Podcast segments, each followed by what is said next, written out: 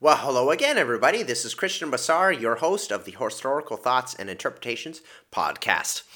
Today, what we're going to be talking about is Russo Serb relations during the Yugoslav War. So, it's a pretty dark topic. The Yugoslav wars were, um, of course, starting in the, in the 90s, in the early to mid 90s. And uh, when the former Yugoslavia broke apart into its uh, constituent uh, states, which then became independent countries like Serbia, Croatia, Slovenia, and Bosnia and Herzegovina. And of course, we all, uh, many of us know, some remember, even, um, you know, some are perhaps some are too young to remember, but many are certainly old enough to remember that war that broke apart the Yugoslavian country and and uh, but of course the atrocities that were committed in Srebrenica and other places as well. So a very dark period in Europe's history, and the last major war in um, in the European continent until, of course, over the last few months, what's going on in Ukraine. So, but what I want to talk about is kind of the relationship between Serbia and Russia, which um, have been long considered themselves as sort of orthodox Christian brothers in a way, and uh, so I want to go a little bit into that aspect of the war. But first, I just want to give a quick little, uh, quick little word, and we'll get right into the episode. So stay tuned. Hello, listeners. Thank you so much for listening to this podcast, and I sure hope that you've been enjoying the thoughts given in the historical thoughts and interpretations episodes. But I would like to ask if you would consider making a pledge to the podcast via Patreon. I have many projects in mind for this podcast, and the books, paper, and so on needed to produce the episodes will not be free. Help keep historical thoughts flowing so that we can interpret the past and learn from it. You may pledge any amount that you like, and whatever you choose to give will be appreciated. If you would like to donate, go to my Patreon link at patron.podbean.com slash historical thoughts. And again, that's patron.podbean slash historical thoughts. Now, let's get back to the episode. So, again, today what I'll be looking at is the Russo Serb relations during the Yugoslav War, during the breakup of Yugoslavia in the 1990s. And in this podcast, I'll focus on the religious aspect of, of this relationship during the war. Okay, so let's just get right into it. So, religion is a very social aspect of being human. Faith engenders communication between individuals and groups, but it also gives adherents a sense of belonging and identity. This is due to the attendance of regular rituals, the holding of conferences, services, and the reading of common texts. Nation states build their communities in similar ways. National communities are built upon quote unquote interpreted or quote imagined spaces that are built upon national symbols, laws, and culture, which of course includes religion. This is true for any society, but Zala Volcic specifically talks about this in the book Serbian Spaces of Identity, published in 2011. Those within the community are included within the space while others are often excluded. This can lead to a process of othering outsiders or creating a dichotomy between us and them. These national spheres can also move or be transplanted when their inhabitants move to other places and form a diaspora. In these ways, national, nationality, or even nationalism, and culture, again, including religion, are inexorably linked. Carl Jung believed that members of any imagined community, whether it be religious, political, national, or otherwise, they will lose individuality, right? So this leads to group action and identity. People from other belief systems or isms are seen as threatening potentially. According to this theory, it's believed that individuals will go with the group, so to say, or which may act in direct opposition to the other excluded groups. This can lead to sectarianism, hatred, and even murder. It must be noted, however, that religion and other belief systems can also bind people to, of different, different groups together. We have seen how a religious space unifies those who share the same background and beliefs, but it can also be argued that religion does so even with those from different imagined communities. Take, for example, the words of the Christian God, when Jesus says, Love your enemies and pray for those who persecute you, that you may be sons of your Father in heaven, which, according to the New Revised Standard Version of the Bible, can be seen in Matthew 5 44 through 45. There's also the universal nature of Christianity in the Bible, which suggests the forbiddance of racism and exclusion based on ethnic grounds. See Galatians 3:28, when the apostle Paul was talking was trying to address his con- the controversy he was trying to address was the division between former Jewish Christians and also Gentile Christians. So his point was saying that Jesus died on the cross. So now if you whether you were Jewish or whether you were a Gentile, if you're Christians, if you are baptized into Christ, if you are in Christ, those ethnic divisions and then culture divisions don't matter, right? So this is the thing, right? Because I oftentimes we hear about religion being a dividing uh, situation, and especially in the context of the of of the former Yugoslavia, is definitely, um, and, and that certainly is true. Yugoslavia is not the only example. There's Northern Ireland with uh, Catholic, between Catholics and Protestants. There in various places in Africa that's also been a division uh, along language lines and ethnic lines as well. So that that certainly is the case. But we need to remember that many times, if people are following a religion, that doesn't necessarily mean that they will that either the groups either on a group or an individual level will necessarily hate that of another group or another another belief. That doesn't necessarily mean that, especially if they are following uh, commands in the scriptures like love your enemies and and uh, the focus is on the religion, not the ethnic background. And that's not Christianity either. that's not just Christianity either. You know, there no matter what the religious community is, there will be individuals, there will be groups within those that will rather that would rather, as the Kingdom of Heaven film says, I'd rather live with men than kill them. right? So that's that's the thing. But despite such teachings as just love your enemies and pray for those who persecute you, despite such teachings found in the Bible, which is shared across Christian communities and spaces, the process of othering and sectarianism can still lead to violations of these very principles that these religions claim to uphold and claim to love and claim to abide by. So finally, uh, sometimes a sense of community can cross the boundaries of individual imagined spaces and f- include those from other spaces. Right? We talked about diasporas. Right?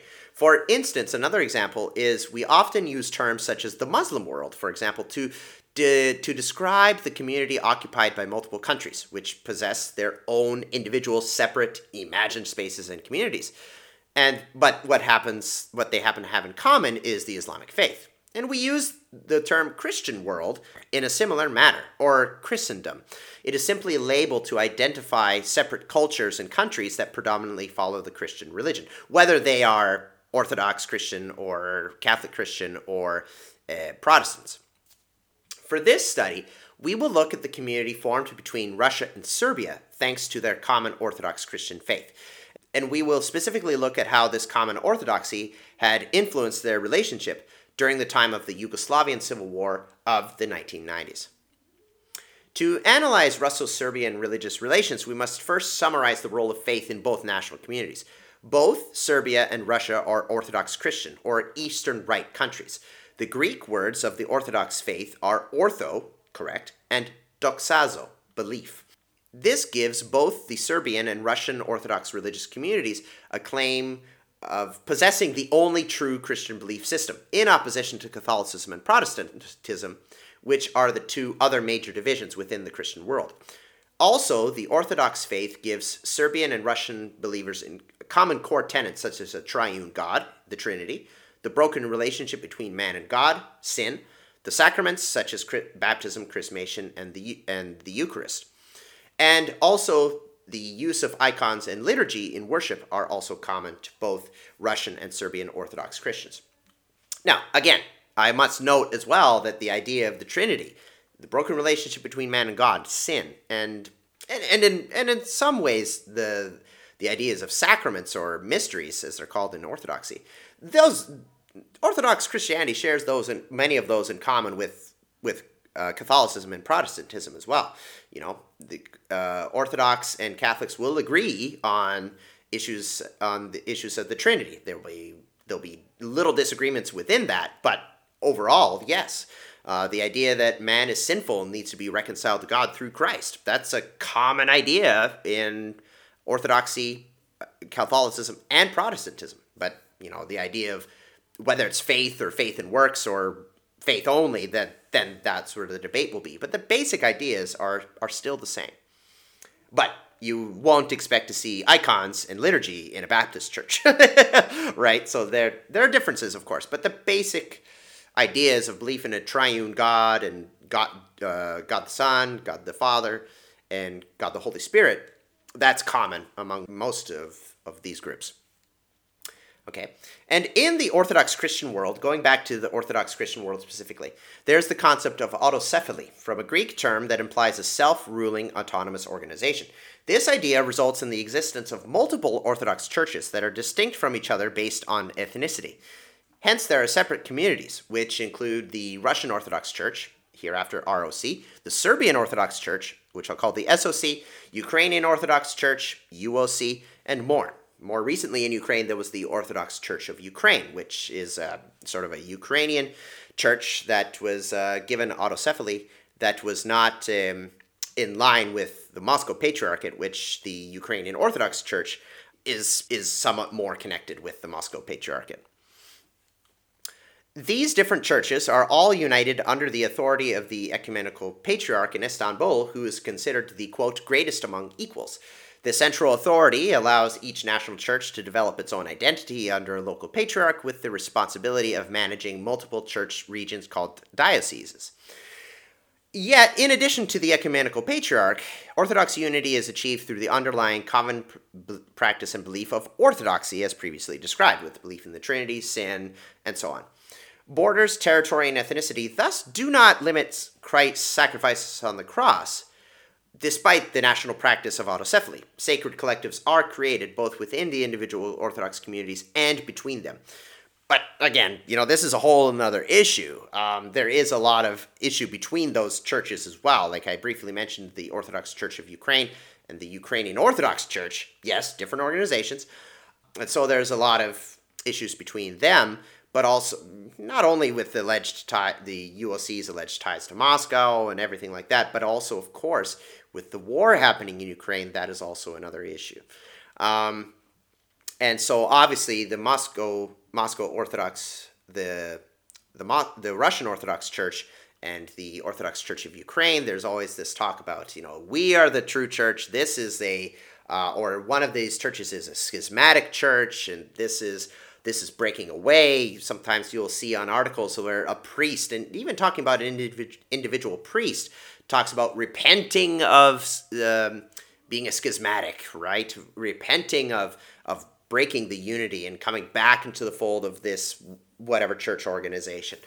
I believe recently it was the Serbian Orthodox Church and the uh, Macedonian Orthodox Church, uh, Macedonian organization. They they ex- um, exchanged reconciliation. I believe it was it was a few weeks ago. So there there is not so much unity in this Orthodox world in that in that case, right? You know, um, there's there is division. There is accusations of you know this per- this church is schismatic. This church is these churches are our friends. We're breaking out of communion with this church and so on. So that that does happen, but there is that shared Orthodox Christian space be- between them. The Serbian Orthodox Church achieved its autocephaly with Saint Sava as its first head in 1219, which made the Serbian nation, quote, among the oldest Christian Orthodox peoples, according to Dragoljub Djordjevic. Christos Mylonas notes a few factors uh, that helped to create the national nature of Serbian Christianity autocephaly, and also the millet system of the Ottoman Empire, which had ruled Serbia from the mid 1400s until the early 1800s. And under the millet system, the Serbs were placed under the authority of local of local non-Muslim Orthodox religious leaders and church submission to political authority.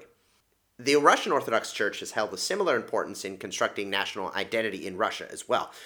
Russian Christianity has its roots going back to the baptism of Rus in 988. With a millennia long history of Orthodoxy, it's hardly surprising that in modern times being Orthodox is considered an important part of, quote, being Russian. This especially became apparent after the fall of atheistic communism in 1991. It is worth noting that despite Orthodoxy's importance to Russian identity, religious knowledge and practice have been noted as being fairly low in Russian society overall. The same phenomenon has been identified in Serbia as well.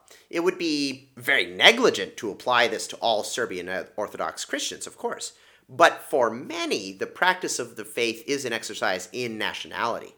Jim Forest, writing about the Serbian Orthodox Church, has said this quote, An icon in someone's home can be more a sign of being Serbian than Christian.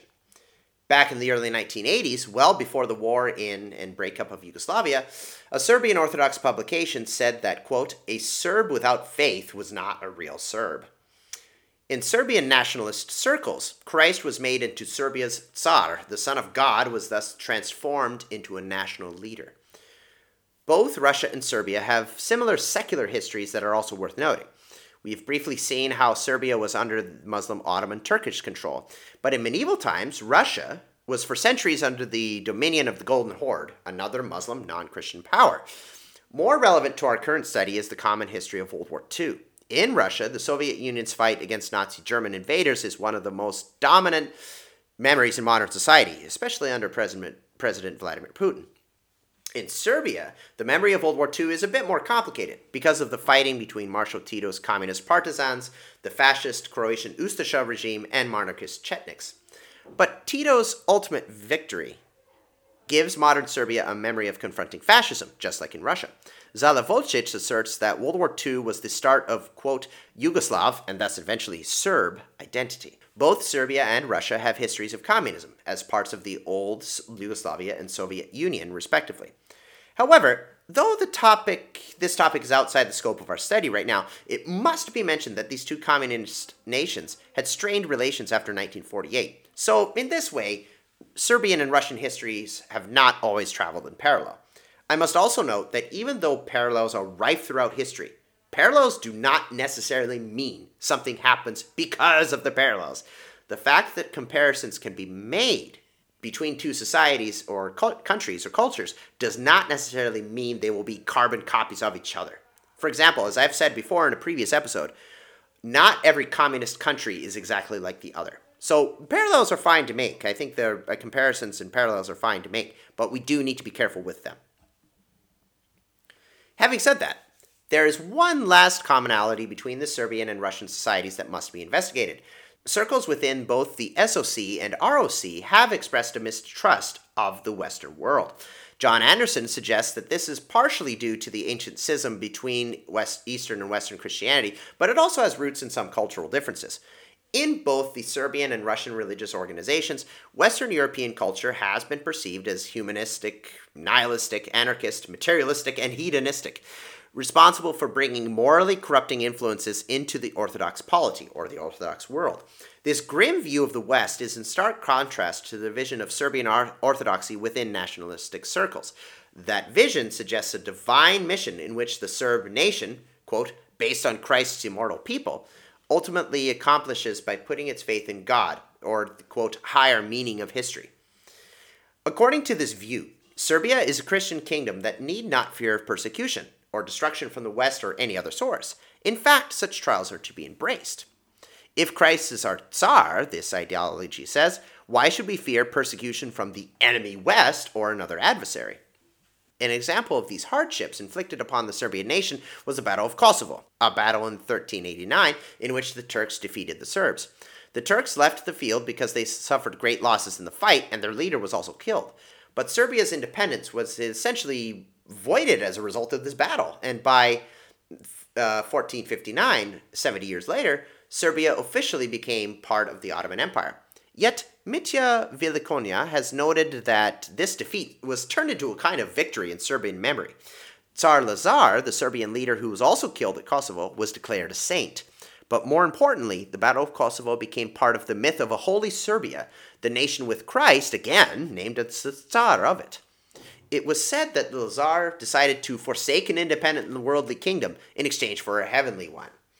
Thus, the Serbian people were given the mission to, in the words of Dragoljub Djordjevic, to, quote, fight and die for the honorable cross and golden freedom, for orthodoxy and national independence, end quote. The disaster at Kosovo was simply another episode in the, quote, millennial struggle for survival.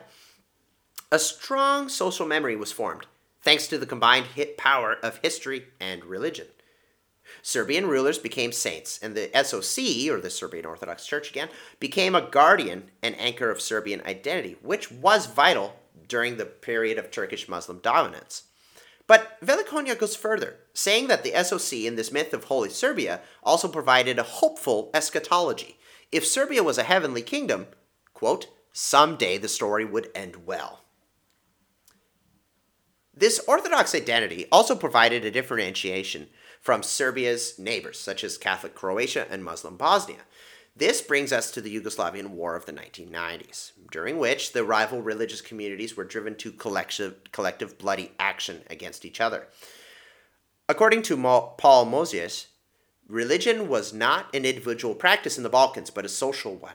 Catholics, Orthodox Christians, and Muslims, he says, were more likely to call themselves a people of God, in his words. Salvation was made into a national attribute going far beyond that of an individual soul. Note the contrast of this attitude towards religion with the Protestant focus that we're more familiar with in the West, which often asks, Are you, the individual, saved? Dragoljub Djordjevic also believes that the religious differences and strength of faith identities in the former Yugoslavia contributed to the country's disintegration. He notes that these religious tensions increased in the 1980s. This was a time when nationalism was rising within Yugoslavia's individual republics. The country was going through economic and social hardship, and atheistic communism was declining across Eastern Europe as a whole. Though the later Yugoslav war was not initially a religious battle, it became one, with the advent of religious writings supporting their respective nationalist factions. The destruction of houses of worship added to this dimension of the conflict. Djordjevic's pre war warning emphasizes this point. He said, If the churches do not reconcile, nations will neither. The national nature of religion in the Balkans made it very difficult to see where politics and religion ended. In this way, political decisions were made with religious identities in mind, and religious communities were deeply invested in political matters. Political leaders such as the Yugoslavian and Serbian leader Slobodan Milosevic and Croatia's Franjo Tudjman coupled themselves with nationalistic religious identities, giving them great political support. During the war, it was reported that the SOC cooperated with the nationalist leader of the Bosnian Serbs, Radovan Karadzic. The Serbian church was also noted for spreading the idea that Muslim Bosnians and Catholic Croats were mounting a conspiracy against the Serbs. This tied into the East West dichotomy we looked at earlier. Serbian religious publications felt that they could not trust non Orthodox countries to help them against Catholic enemies. In some publications, for example, the Serbian people were painted as victims because of a poor international opinion of them and a perceived smear campaign against them. For example, according to an article by Dimitrije Kalezic about the wartime Serbian Orthodox Church, it was perceived that the quote, the Serbs were immediately blamed and only the Serbs were accused, quote, for the July 1995 massacre at Srebrenica. Even though it acknowledged that Muslims were hurt at Srebrenica, one Serbian article even asserted that the accusation against Serbs of committing a massacre or genocide was false, adding to the narrative of Serbian national victimhood.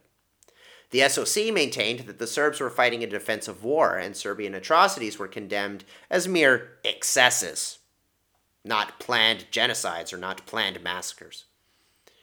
Now that we have seen a little bit of religion's role in the Yugoslavian war, at least mostly from the Serbian side, we can look at how Serbian and Russian relations played their part in this. During the conflict, there was the idea of ancestral allies, so to say. The Croats' culture typically made them side with the Western world, while the Serbs' Orthodox ties with Russia made them natural allies, according to this view of ancestral allies.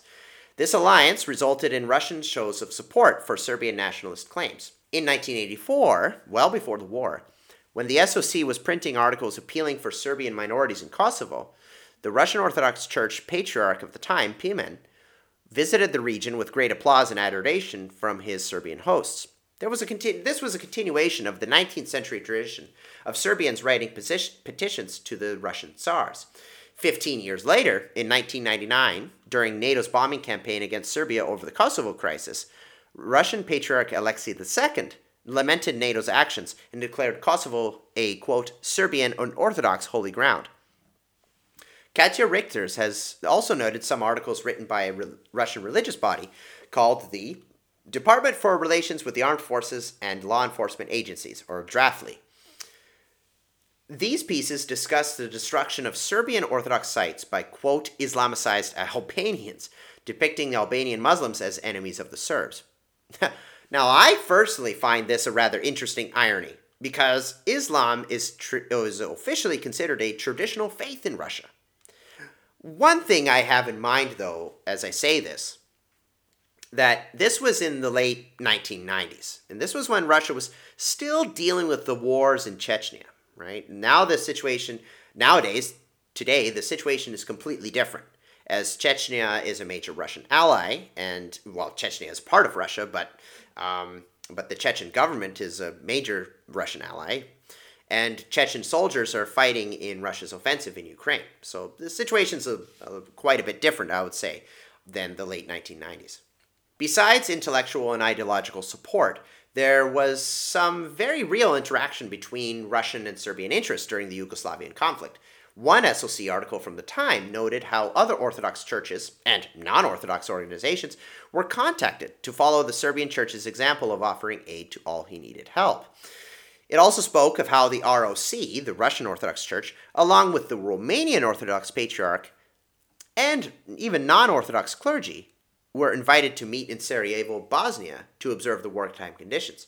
This piece also did not fail to mention how the Catholic Archbishop of Zagreb and a Muslim leader as well were not present. Russians also offered military aid to the Serb cause.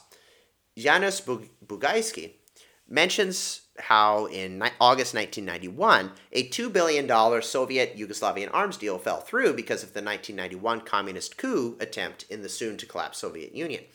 Though the Yugoslavian president Milosevic supported the coup, this disagreement was quickly resolved when Yugoslavia's very existence became a priority. Throughout the 1990s, Russian weapon systems made their way into Serbian hands. Though this support was somewhat limited, Bugajski says, due to Russian fears of provoking NATO.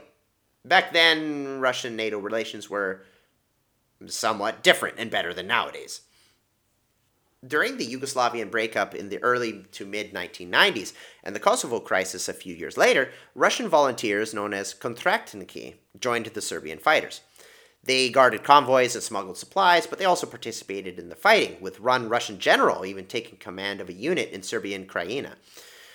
Approximately two to 3,000 Kontraktniki ended up in the Yugoslav war, with the Serbian Interior, Min- Interior Ministry and Slobodan Milosevic's brother, Borislav, having an active hand in recruitment. And at that time, he was the Serbian ambassador to the Russian Federation. There has been debate over whether these Russian fighters were mercenaries, which is technically illegal under Russian law, or volunteers. You know, it's all about wording sometimes. The economic hardships Russia suffered during the 1990s made it easier for some to decide to fight abroad. But Russians were also outraged over Western attacks on Serbia and wanted to fight for a quote, Orthodox little sister. For some, the desire to fight for Orthodoxy and Slavic brotherhood was stronger than the need for money.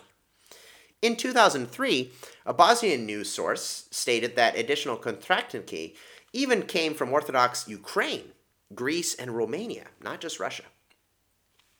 In these ways, the Russian and Serbian societies interacted during times of strife in the Balkans. Due to their common Orthodox faith, similar histories, and shared distrust of the West, it is easy to see how nationalistically minded Russians and Serbian believers would co- find common cause against Catholic Croats, Bosnian Muslims, and intervening Western powers. These commonalities led to both moral and military support from Russians who wished to defend Serbia. In such an ideologically charged conflict as the Yugoslavia's breakup, such interaction between the Russian and Serbian imagined spaces is indeed unsurprising. So, I just want to spend a little bit of time before the end to comment on some other things that I might not have mentioned during the rest of the episode. So, Yugo- the former Yugoslav world, Croatia, Slovenia, uh, Serbia, Bosnia, Herzegovina, Mon- Montenegro, all those other countries in that area that made up the former Yugoslavia, that was a there was quite a lot of uh, religious mixing as as we've talked about. So, for example, of course, the simple matter is that the Serbs are Orthodox Christian, Croats and Slovenians are Catholic Christian, and Bosnians are Muslims, and so on. Of course, that's very simplistic, but but the the area has a lot of long religious history. So it's a small region with many religious differences, right? So Tomislav and Zvonimir, for example, early were early Croatian kings from the 10th to 11th centuries, crowned by popes. And the Bosnian, there was the Bosnian Bogomil religion, 13th to 14th centuries, but eventually there was conversion to Islam. Serbia was Christianized in the 9th century, but with the formation of the autocephalous Serbian Orthodox Church in the 13th century, right? So that so they have a lot of long religious history. And and by the Renaissance period, re- religion here was more important to identity than the idea of a nation state, right? So that was a. And also, what's important to remember is that I think we touched on this a little bit during the episode, like with uh, with Serbia and and the Ottoman Empire. But there, a lot of the countries and the cultures in this area were had gone through a time of occupation or submission to foreign empires. We mentioned Serbia and the Ottomans, but also the Croats were under the Austro-Hungarian Empire for, for centuries as well. So, and that was kind of a battleground. What is now modern Croatia was also a bit of a battleground between the Austro-Hungarian Empire and the Ottoman Turks as well. And there was a fair amount of uh, influence upon uh, Croatia from uh, what is now Croatia from the um, from the Venetians as well, from Italy. So, but we don't want to go too far into that right now. But the idea is that there were a lot of long religious histories, uh, different religious histories in a small area, and so that's where a lot of the um, you know, for those who want to have an excuse for hatred, and that's that's what it is, to um, to use religious difference as an excuse for hatred, when people choose to do that, and if you have people like uh, people in the, with that mindset in such a small area, nationalism altogether added on top, there's there's a problem, right? So it's a small area with a lot of different religious beliefs inside it. And also, just a very quick comment on Russia and Serbia being uh, having common history. Again, both being Orthodox countries, both around the same time. Serbia was Christianized again in the 9th century, and Russia, what is now Russia, successor state to the medieval Kievan Rus, and with Kiev, of course, now being in modern Ukraine, being Christianized in 988 in the late 10th century. And both have opposed various Western non Orthodox powers throughout their history, right? And not necessarily together at the same time. So if you go back far enough into Russian history, you have them fighting against the German Teutonic Knights, Poland, Sweden, and then of course with uh, Serbia, you have um, them fighting Croats over the over the years as well, and also fighting against the Eastern Ottomans, right? And also more recently, both have opposed themselves or have considered themselves adversaries of the NATO monolith, composed of mainly Catholic and, and Protestant countries, but of course with some Orthodox countries as well, such such as uh, Bulgaria and Romania. And of course, there were Muslim enemies as well. Ottoman Turkey over the years, Chechen rebels in the in the 90s and the early 2000s, Bosnia Herzegovina, and more recent, even more recently, the Islamic State, with Russia attacking the Islamic State as well as Syrian rebels in, in Syria. And so this is what this is part of the common East-West dichotomy as well. Serb- early Serbia, for example, was described as equidistant between the Byzantine and Roman centers of church and political power, but definitely choosing the Eastern Christian path of converting to Orthodoxy instead of Catholicism. And of course, there's an interesting thing about World War II. I remember mentioning both of them had connections with World War II. Both Russia and modern day Serbia have great memories of World War II, fighting fascism, fighting a Western fascist country, Germany, and and and its allies. And so Yugoslav partisans under Marshal, uh, uh, Marshal uh, Josip uh, Tito fought the Axis, Axis powers, including the local Ustasha regime, which headed the independent state of Croatia. Uh, and the Russian Orthodox Church at the time mentioned Axis persecutions of Orthodox clergy in Serbia as well. Uh, for example, the Serbi- uh, Serbian Orthodox Church Patriarch Gabriel, whom the Germans had dethroned and imprisoned. So that was another common area uh, where both Russia and Serbia had common memory of, of World War II. And then this brought us to memories of fascism in the more modern period. So the Metropolitan of Montenegro compared the NATO bombings of Kosovo in 1999 to the Crusades, for example, in which Western Catholic fighters had sacked Constantinople, and which was the traditional capital of Eastern Christianity. And so the so called godless order of NATO was considered a quote continuation of fascism and Nazism, which was kind of interesting because, you know, a bunch of killing of people in Kosovo was happening at the same time on the side of the Serbs. So, you know, and the, there was even anti Ustasha rhetoric in September 2015 when Croatia blocked most of its border crossings with Serbia over the massive influx of Syrian refugees. So, and I remember being told as well that during the the war in the 90s, there were there was lots of rhetoric about um, the, the Croats, the Ustasha regime is coming back. You know, the the Ustasha are coming back. So there was this fear of the fascist Ustasha, uh, fascist Croatian Ustasha regime, which was brutal. It was fascist. It was evil. But there's still that. There was uh, even in recent times there was that memory of the Ustasha coming back, and therefore that that memory is you has been used at various times. And of course, you know, then we also need to talk about how the Russian government has talked about rampant fascism, quote unquote, in the post Euromaidan Ukrainian government. So right now, there's even a war, partially over the so-called um, goal to denazify Ukraine. Of course, are there fascists in Ukraine? Absolutely. But is the government itself fascist? I don't think so. So that's the that's the thing where there's this common memory of fascism between Russia and Serbia. This goes back to this East versus West dichotomy, right? There was one American based ROCOR priest, and ROCOR is Russian Orthodox Church out of Russia. So this is a little bit out of context, but this, it, I think it touches on this East versus West uh, difference in thinking, where he called Rus a holy kingdom in opposition to Western evils such as jingoism and capitalism. And this idea was found in a book called The Virtue of War Reclaiming the Classic Christian Traditions East and West by Alexander Webster and Darrell Cole. So it's, and, and again, a lot of this, like this East versus West, yes, a lot of it goes to geopolitics, a lot of it goes to foreign policy. Yes, of course. For example, a lot of the trouble that we've had between the Western world and Russia, a lot of that is dealing with foreign policy, and a lot of that is dealing with um, security concerns. I do believe with the expansion of NATO and NATO not only uh, defending people in Kosovo and so on, but also making its own blunders in Libya and um, Syria, Afghanistan, and, and Iraq, doing its own foolish things and very cynical things.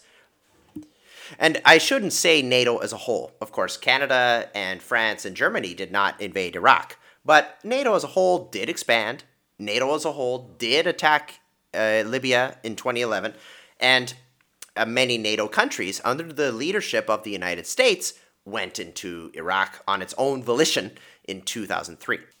But also, there is an element of culture, society, and morality here. Certainly, when it comes to uh, people feeling ha- that might have more nationalist views in, in a religious organization. For example, like someone in in the Orthodox Church, either Serbian or Russian, again, not everyone, but they might see the Western world as trying to create the like create the human individual to be God, right? And thus leading to things like nihilism and and everything like that. So while the while that person will want to focus on creating again kind of a a heavenly kingdom or creating my nation to be a godly place, right? One that rejects jingoism and capitalism, right? So according to these according to these views, and of course, not every person is going to think this way, and there are many people in the West who also decry the Western world for uh, what they see as wrong and immoral. But it's a but this East versus West, this cultural difference. While America and other Western countries will see, for example, gay marriage as a as an essential part of being a democracy, an essential part of being a fair and, and good and moral society, and an American value, perhaps, while someone in, in, in other parts of the world even perhaps um, a conservative Western country, someone might say that that is not right. so that's where this East versus West goes in. And nationalist nationalistic Orthodox groups have even gone uh, like have taken that to an extreme as well. So, for example, like the pan-Slavist fringe Orthodox groups in Russia considered Serbia a fortress in the West in the battle between Slavdom and the Latin West. So again, going back to this East versus West, you could probably even go back all the way to the Great Schism in the 11th century between the Western and Eastern churches for background to this. And Alexander Plekhanov, he headed a group called the Orthodox Communists he was in he was Russian, but he decide he defined something as quote unquote orthodox, not if it was Orthodox Christian, but if it was Soviet or anti-liberal. Include this included Serbia's Slobodan Milosevic and even North Korea's Kim Jong Il. So this is this is where it gets uh, really interesting in many in kind of a dark way. But this goes back to this East versus West, where people will um, see, my culture is against this other culture. This other culture thinks that this is that uh, an evil thing is right, and I think that evil thing is evil. All right, so that's where um, that's where it is, and a lot of this goes back to cultural views of what is permissible. that goes beyond just uh, this podcast episode. But in any case, uh, those are some of the end notes, if you will, I'd like to finish with. But either way, whatever you're, I just want to say at the end, I, I always like to end my episodes with kind of a, um, kind of a lesson, I guess, a life lesson. You know, I'll be the, I should start calling this the historical dad podcast. Um, but the, but the thing is, no matter what belief system you hold, you hold to, no matter whether you are a Christian, a Muslim, or anything else, or an atheist of any of, of whatever beliefs you have, just please make sure that whatever you do that you love each other and you care for each other. That's the thing. You know we've been talking about things like genocides and everything like that and also with this war in ukraine a lot of evil has been leading up to that and a lot of evil has been done as well. And this is where you know you should not succumb to hate in any way. You should not let some uh, a country's leaders or anything like that lead you to a hateful attitude. forget hateful action. Don't even have a hateful attitude, right? This is what, and a lot of things will come back. You know, we'll have a memory of something that when a when a society eats memory, and that's what they live on, that can be a very memory is very important. Memory is very important. Social memory and personal memory is very important, absolutely. But you need to make sure that your how you act on a memory is a good way that you treat your fellow man with with care and respect. That's all all we we need to do, and a lot of people and nationalists and um, and whether they be in Russia, Serbia, Croatia, America, many wherever they are, often forget this, or they say that it is their duty to hurt someone of another of another faith or another religion or another nationality because they're not us. But that's that's what we shouldn't be like that. And that's me ending as a um, uh, on a particular serious note. But I believe it's important. We need to make sure that um, our memories, we use our memory to propel us to do good things, and that we care for each other no matter what they, no matter what they are, what group they are. That's that's what we need to do. And with that, Thank you so much for listening. This is the 40th podcast episode. Can you imagine that? Oof, it's it's nice having 40 episodes out there. But um, I appreciate all you listening. I appreciate all your uh, support and um, and comments and everything. And uh, I hope you're having a great day. And I hope that you um, you are doing well. And I hope that you're taking care of yourself and each other. Bye bye, and we'll take care. Uh, take care and uh, and keep well.